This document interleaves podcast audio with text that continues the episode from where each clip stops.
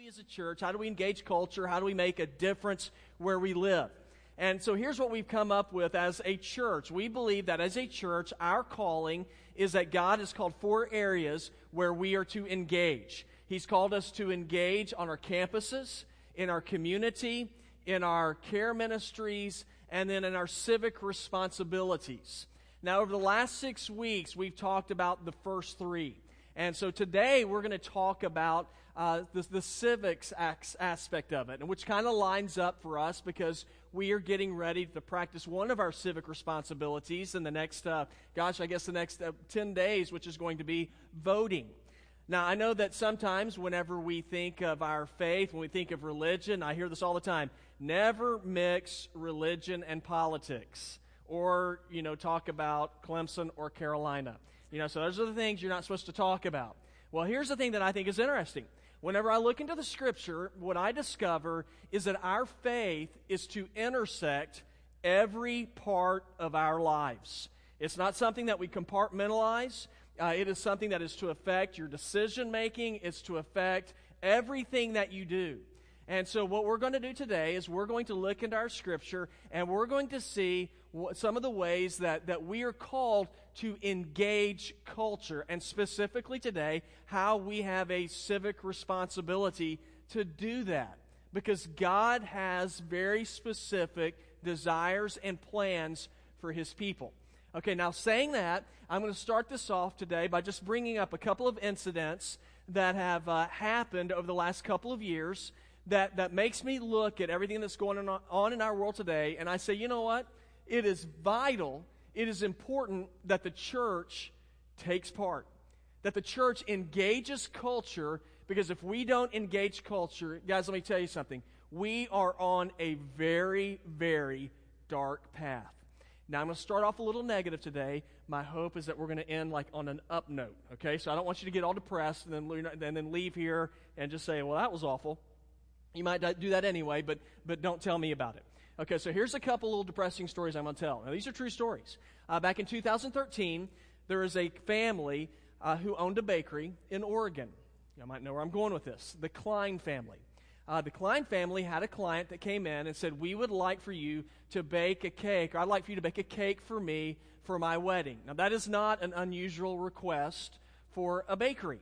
What made this different, though, is that this was for a, a same sex marriage, uh, which was, a, for one, it was a non legal wedding in Oregon during this time, but it was also different because the Kleins are Christians and they run their business according to their according to their beliefs and their faith. Now they told this lady who had been a customer of theirs for years, they said, We we can't do that because of our faith. We don't feel comfortable with that. We're not going to do that. But we will recommend to you some other places you can go who will bake a cake for you. Well, that wasn't good enough. And so this lady and her uh, her partner sued the Klein family. Okay, so like what happened with that? Well, we know it blew up in the national news media but a court ruled against them, saying they had to pay them $135,000 in mental anguish. Now, the Klein family said, well, this goes against our First Amendment rights, freedom of speech. It goes against freedom of religion for me to be able to practice my faith according to the way that I believe, my private business. What happened after that is the government seized their bank accounts. Okay, that's just one story. Okay, here's another one uh, Iowa the Iowa, uh, uh, the, the Iowa Civil Rights Commission is making a push. They're doing it right now. They're making a push for all public places to have transgender bathrooms. Okay, now so so here's the deal on that. Uh, it was they're making a push for it. So somebody asked them a question. So I got a question for you. Said, does this include churches? Here's their answer. Sometimes. Okay, so this some sometimes like well when sometimes they said anytime the church does anything where they are opened up for a public event. Okay, so then I thought about that and I thought, well, when is the church not a public event? Now, now you can look at that and you can say, well, you know, that's stuff that happens in Oregon, and you know how, how you know, different Oregon is. And you know that, that happened in Iowa, and we all know how crazy people are in Iowa, right? And so we look at that and say, that's those two places, but that is not South Carolina. Okay, that's true right now. But let me tell you something. It is in, it's coming down the pipeline, and it will threaten South Carolina. That is a movement. The government's already moving right now to institute these types of things in our public school systems, trying to do this also in public places, and what we see is also moving towards our churches. Okay, now I see stories like this, and those are just two stories. There are many more examples out there. And I can bring these up, and just as I'm just going to be honest with you, just as a Christian, I look at these stories, and they are overwhelming. They are coming at a faster and faster rate, and I just, man, I just feel depressed. I mean, there are times I look at all this stuff, and I feel defeated, and I think, I don't think there's anything we can do. We might as well just give up now. Y'all, I'm a, there's a couple, I'm a good griper, and I'm a good quitter. Okay? And so that's just how I feel sometimes. And then I, I remembered a story that I've told a million times in, in other places where I've been. But there's a story about this um, guy named, I think his name's Paderewski. If you play the piano, I, I, don't know if I'm saying his name right, but he was a famous pianist. And he was doing a concert. It's a true story. He's doing a concert at a great concert hall in America. And this lady wanted to bring her nine year old son to the concert. Her thought was if I get him to the concert, he hears this guy play the piano, he's going to want to play. Okay, mothers, if you ever think that, it ain't going to work. So, anyway, so she drags her son, who does not want to go, to listen to a guy play the piano. And I love the piano, but he didn't want to go. She brings her nine year old son. She's all excited. She's sitting there in the concert hall. She begins to talk to the people around her. The, the nine year old boy is bored out of his mind. And so he goes, he decides to get up and go for a little walk. Mother doesn't even notice it. The first thing he does is he walks straight to the stage. He climbs up on the stage, and he sees there's a piano there and he's learned, he's taken a couple of lessons, and so he walks over to the bench, he sits down on the piano, and he begins to bang out the classic chopsticks. Y'all know that one? That's the one song I know on the piano. So he begins to play that, and the crowd, it, it, they go silent because they know it's not, the, it's not Paderewski. So they look up there, and they're like, whose kid is that? And people are starting to talk in the crowd. Get that kid off the stage. Where are his parents? The mother, of course, I'm sure she was sliding down in her seat saying, I don't know who that is. And so she's, I mean, she's totally embarrassed, but Paderewski knows what's going on. He sees what's happening. Without being announced, he walks out onto the stage as the boy's playing chopsticks. He puts his arms around him and he begins to play a medley. And it's a beautiful medley as they're playing chopsticks. And the entire time he's whispering in that boy's ear, Don't stop, keep playing, don't quit. And when I heard that story, uh, when I remember that story, I thought, you know, uh, uh, when I look and see where we are as a nation right now, and I see what's going on, I, I feel like that I'm bang, as a Christian, I am banging out chopsticks and nobody likes it. But it's like God is, is reminding me that He comes around His people and He begins to play a beautiful medley around us as we are just simply faithful to Him. And the entire time, I believe God is whispering into our ear don't stop, don't quit, just keep on playing. And for us as a church, that made me think of, that made me think of C4. That, that is what we are about. We are about engaging culture. And sometimes we feel like we are on the short end of the stick. But I really believe this. God is reminding us time and time again through His Word. He's telling us, keep playing, don't quit, be faithful to me because I have plans for you. And that's why as a church that we said, we're, we're going to do that. We're going to engage culture. We're not going to quit. We're going to keep playing. Regardless how, how elections turn out, now and future ones, we've got to keep playing. And we're going to do that. We're going to engage. We're going to continue to engage on our campuses and in our community, in our care ministries, and in our civic responsibilities.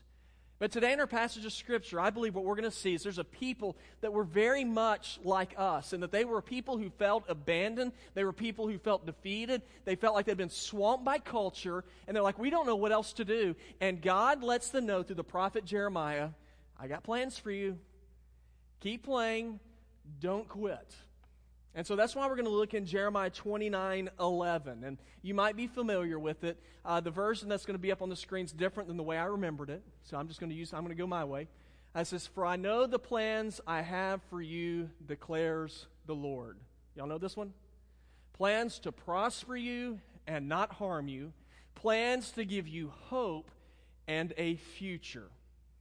Now, whenever Jeremiah wrote these words, he was speaking to a specific group of people. He's speaking to the kingdom of Judah. Uh, the kingdom of Judah, it's, it's the kingdom that was around Jerusalem. It was the southern kingdom in Israel. And they had been overrun by a guy named Nebuchadnezzar. You remember Nebuchadnezzar? Shadrach, Meshach, and Abednego. That's the guy who was, he threw him in the fire. Okay, so Nebuchadnezzar, the kingdom of Babylon, had come and taken the people into captivity. And so the people, uh, some of the people in Jerusalem who were in Babylon at this time, this is who's being spoken to. And these people felt abandoned. They felt like God had deserted them. Now, they weren't being judged by God because that was a part of God's original plan. What had happened is the people had been disobedient to God. They, they had drifted away from the, the teachings of God. They began to go with culture and man, it got them into big time trouble. And they felt alone.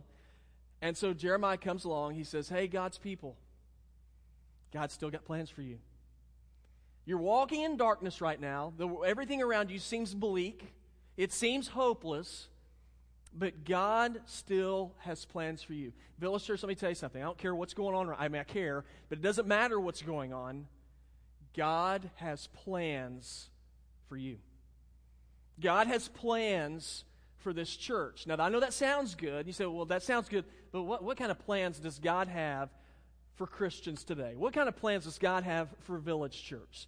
Well, let me share with you some of the things that God's plans for us involve. First of all, he, his plans involve us prospering, which is kind of interesting. God's, God's plan for you and for me, for the Christian community, it is for us to prosper. Uh, verse number 11 For I know the plans I have for you, declares the Lord, plans to prosper you.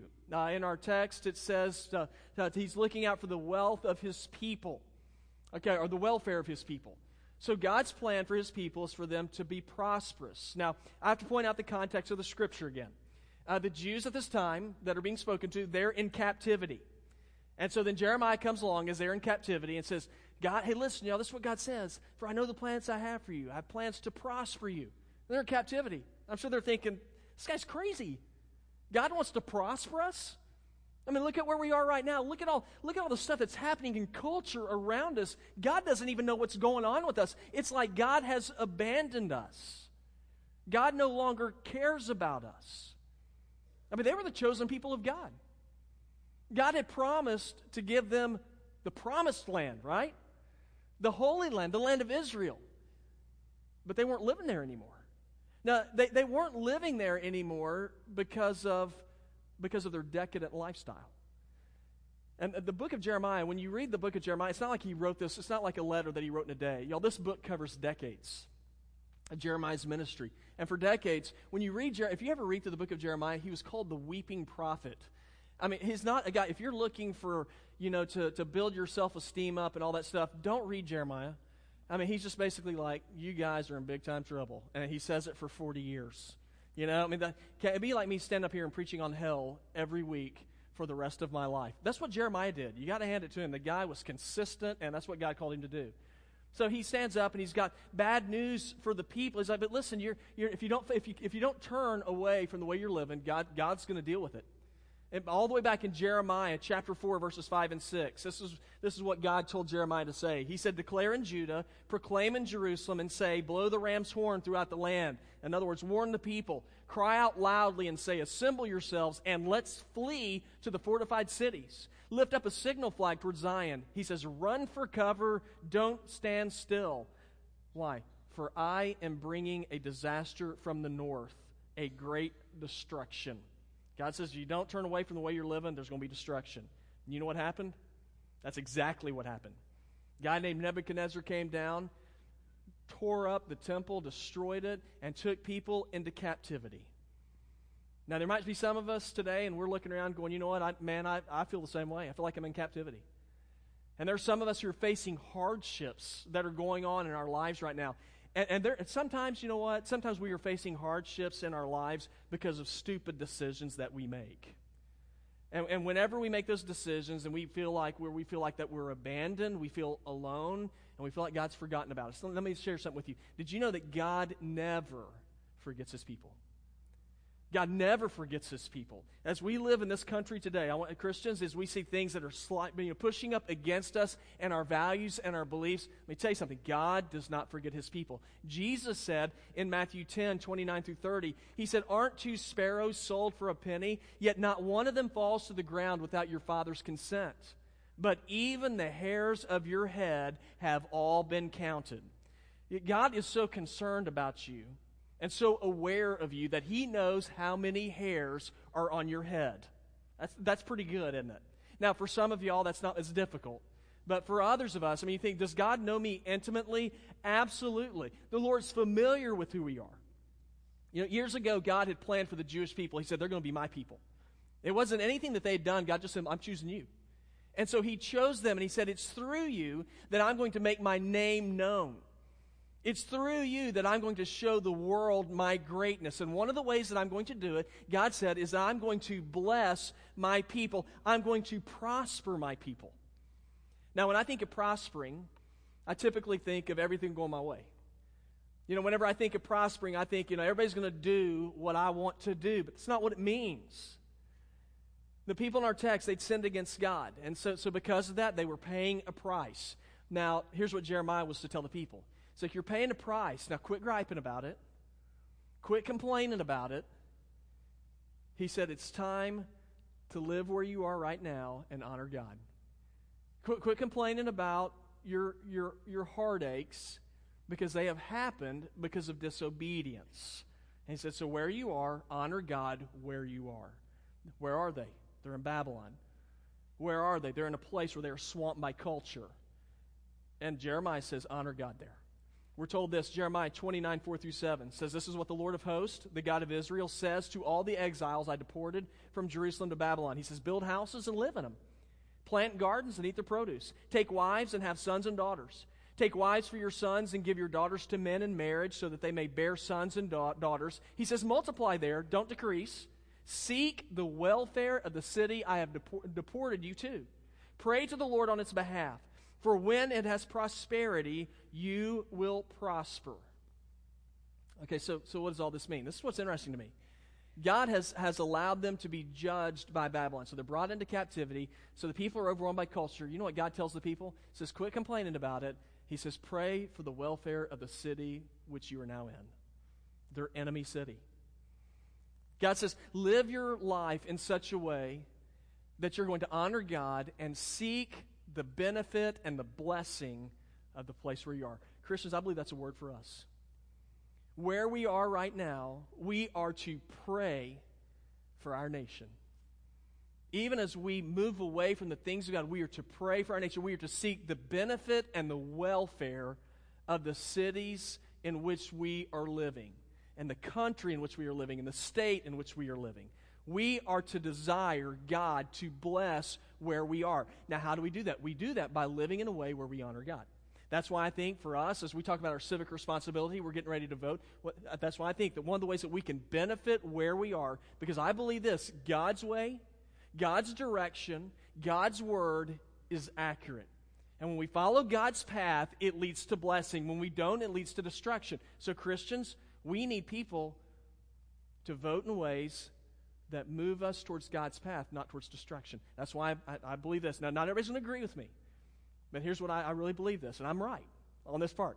That's why we, as believers, we should support life. That's what we, we should not ever support a culture of death. We should never support abortion and the killing of the unborn. We should stand for life. That's why I believe that as Christians, we should stand for what God's word has to say about marriage. It is between a man and a woman. There are people who disagree, and I, that's fine. People can disagree. I'm not out to shoot anybody. Okay, but I want to stand for what God's word says. God says that marriage is between a man and a woman, and I think there's some very logical things that go along with that. Uh, so, what else should we do as believers? I believe this as believers. I believe that it's important that we support those and that we support policies that are going to benefit our nation according to what God's Word says. Now, I believe there are some things that are sort of up for grabs. I think there are other things that are very clear. That there are people who are open to the things of God, and there are other people who want to shut down the people of God. Christians, we, our voices need to be heard. See, God, and why? Because God's plan is to prosper his people. That word prosper does not mean to make rich, it does not mean to make you powerful. So, what it means, that word prosper, it means to complete you. When we prosper, we are completed people, we are fulfilled people. When you follow God's path, man, there's peace. When you follow, God, follow God's leadership, there is joy. But when you don't, there's not. Uh, one of my, I, I, love spy, mystery, thriller novels. And one of the most famous writers is a guy named Jack Higgins. Um, he's, uh, he's written over 60 novels. His most famous novel that he ever wrote was called The Eagle Has Landed. I know y'all don't care, but I'm telling you anyway. Wrote The Eagle Has Landed. That book sold over 50 million copies. That's a lot of books.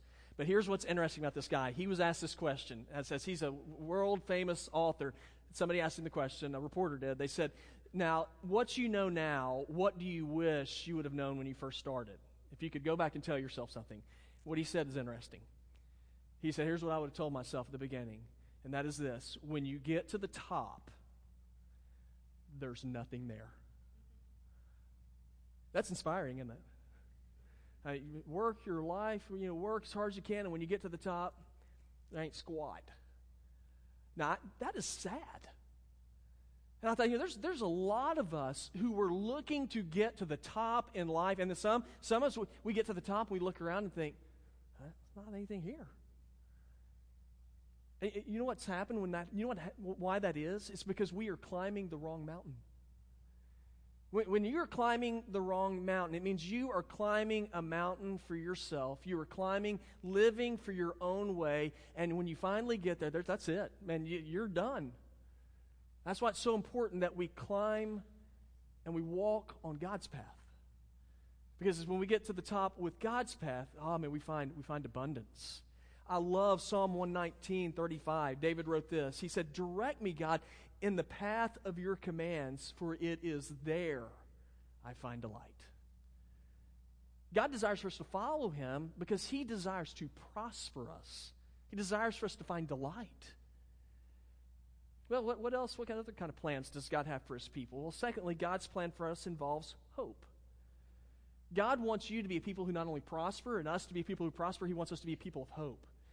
And that's what Jeremiah 29 11 again says. And I'll, I'll read it out of my, my text here. It says, For I know the plans I have for you. This is the Lord's declaration plans for your welfare, not for disaster, to give you a future and a hope. Now, the Jews in our text, they needed hope. Now, there were some who came along and started giving them a false hope. They went into, they went into Babylonian captivity, and there were some other preachers that were there, you know, the ministers that were there, and they began to tell them, they said, We're going to give you hope. Hey, we're not going to be here long. We're getting ready to get out of here. Get packed up. Don't settle in. And then Jeremiah comes along. Jer- remember, the weeping prophet, the guy with always bad news, he comes along and goes, That's not true. You're going to be here 70 years. I mean, would you like that guy? I mean, because so you'll be here 70 years. Now, that's one thing, that's one thing I like about God's Word. God's Word is it's always true. He does, it's not pie in the sky stuff. Y'all, and sometimes we make it out that way. Let me share with you some things that we're told in Scripture. It's what Jesus said. Jesus said, In this world, you will have trouble. We don't focus on that one a whole lot. He, in this world, you'll have trouble. Uh, Peter, the disciple of Jesus, said, Think it not strange concerning the fiery trials which await you. Uh, we're told in the Gospels, those who are godly, they will suffer. I mean, that sounds like a party right there, doesn't it? I mean, you look at all those things. So God is very honest with us. But here is, so there's the honesty. Okay, this is the depressing part. Okay, this is where I'm hoping to take it up a little bit. Okay, so we're headed to destruction, but God tells his people, I give you hope. He said, he told, okay, so the people in Babylonian captivity, you're going to be in captivity, captivity for 70 years because you've disobeyed me. And you've been blessed by me, and now I'm removing my hand of blessing, and you're going to see what sin does. Sin destroys, sin enslaves, sin puts you in captivity. Some of us know this better than others. It enslaves us. But then God says, but if you're my people, He said, there's going to be a day when I'll make it right. He told the people in our text, he said, After 70 years, I'm going to return you back to your homeland.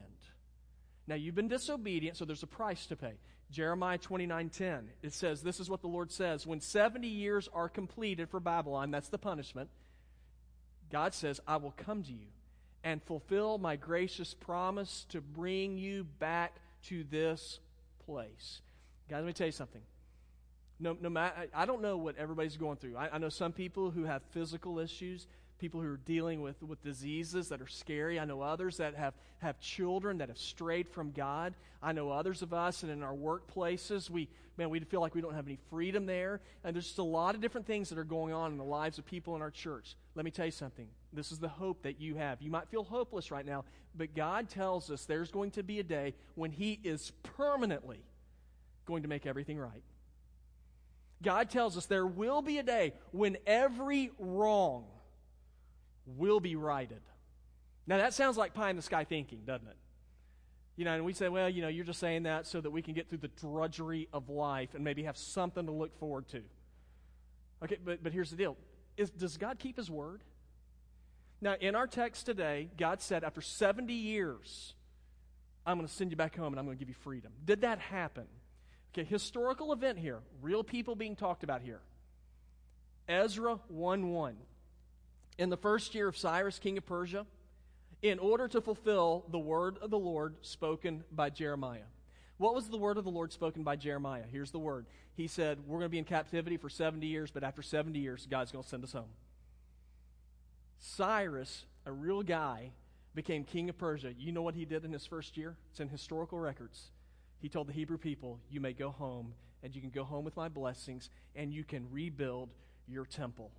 Folks, God, let me, folks, let me tell you something. God is trustworthy. Titus 1 1 says God does not lie. Hebrews 4 says it is impossible for God to lie. So, what does that mean? No matter what's happening in our, in our culture right now, God gives you hope. God has a promise for you and for me that there is a life that is better than this one and he will give it to his people. Uh, let, let, me share with you an example. I was reading a story in the newspaper a couple of weeks ago, and it was an interesting story. It talks about monsoon season. Uh, happens uh, obviously every year. It happens in, in Korea specifically, and it usually lasts like three to four weeks. And so when that happens, it's, it's always rainy, it's cloudy. It's you know y'all remember last year? It's like that, but it's like it never ends.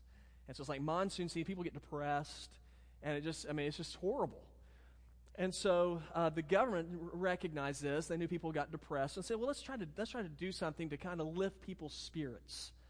And so what they did is they, they found there's this thing, thing called hydrochromatic paint. And what they do is they paint, they paint the streets with it. Now, you can't see it until it rains. And whenever it rains, you can see it, um, it shows up in a lot of these bright colors. And so I was like, well, that's kind of cool. And so, so people actually, they were like, we know monsoon season is coming, but it's kind of cool because when it comes, we get to see this stuff. And it's all over the streets in Seoul, but it, it doesn't show up when it's dry, only when it's wet. Okay, now I thought about that, and I looked at that, and I thought, you know, that's how God works. You know, in our lives, we, have, we all have monsoon seasons in our lives.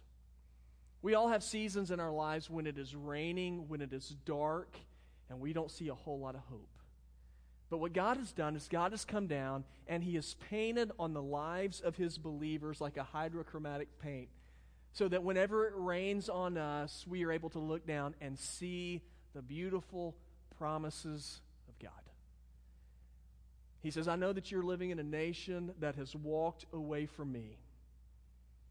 But as you live for me, as you have trusted in me, I want you to know that you have hope, that you have promise that, that you can make a difference.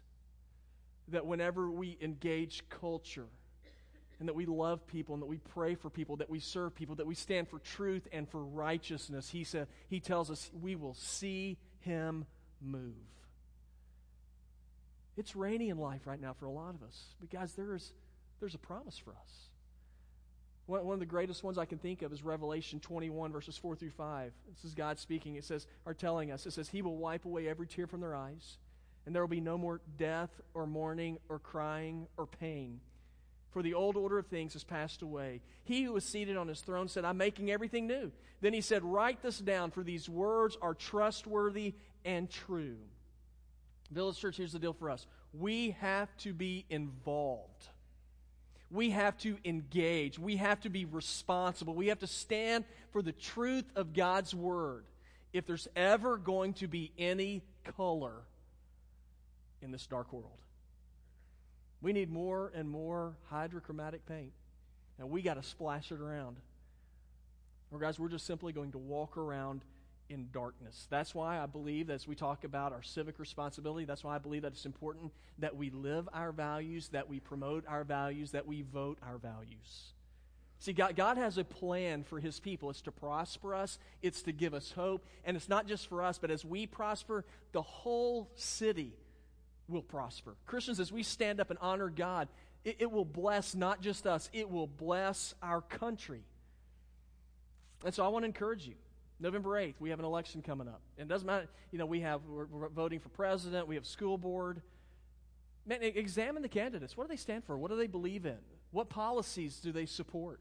What are they open to? Because we need people in places of power and leadership who want to honor God, who support policies that will honor God, who support policies that will bless and protect Christians as well. We have to vote and be a part of it. But we have to be engaged. And I believe as we are engaged and we love people, we care for people, we serve people, tell you something, it will open up people to us and not just see us as a bunch of griping Christians, but as a bunch of Christians who are willing to be a part of the solution. We are to be a part of the solution. We're not just professional gripers. We're supposed to serve. We're supposed to let our voice be heard. Why? Because God loves people. He loves all people. And He blesses the world through His people. That's us. Okay, so what's one thing that we can do in order to be a blessing today? I believe that's something that's very important, is that we pray. That we pray. And that's going to be, that's how we're going to close out our service today. What I would like for us to do is to spend the last moments of the service praying for our country. Y'all, our country needs prayer. And so I just like for us to bow our heads at this time, and I'm just going to give you a couple of things to pray for, and I just want us all to join. Let's just all join together and pray for these things. I'd like for you to start off by praying for this. Pray for God's mercy on our nation. You know what mercy is? It's getting something you don't deserve. Let's pray for God's hand of mercy to be upon our nation.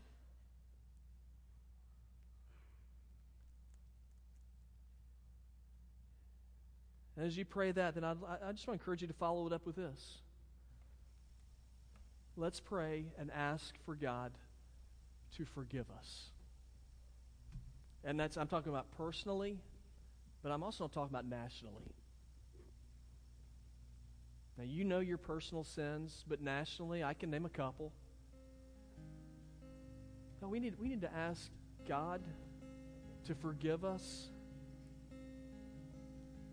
for just so openly rejecting Him, shaking our tiny little fist in the face of God. Let's ask Him to forgive us of that. Let's ask Him to forgive us as a nation as we have seen over 50 million unborn children killed. God, forgive us. Let's ask God to forgive us for penalizing those who are married and for promoting a marriage that is not biblical. God, forgive us of that.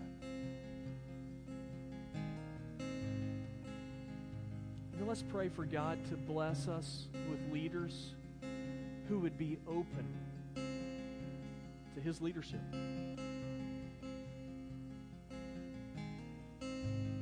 Let's pray that God would use us, would use Village Church, would use Christians in this community as a light that will shine in darkness.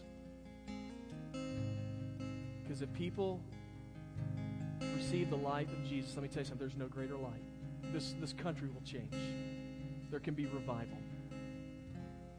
Heavenly Father, we come to you today, and we are grateful that you have been, you have been merciful to us. Lord, I believe that as we continue on, God, we, we need an extra measure of your mercy because, God, it seems like that we just continue down a path that is defiant of you. Lord, forgive us. Lord, I pray that you would spark a, a revival, Lord, a turning, a renewing in our hearts of a desire to know God. Lord, may we see the power and the hand of God in our community. Lord, may it begin with us. May it begin in, in this church, Lord, and in our young people and our parents. God, may it spread. And I pray that you will rescue us, rescue our nation, God. And we pray these things in Jesus' name.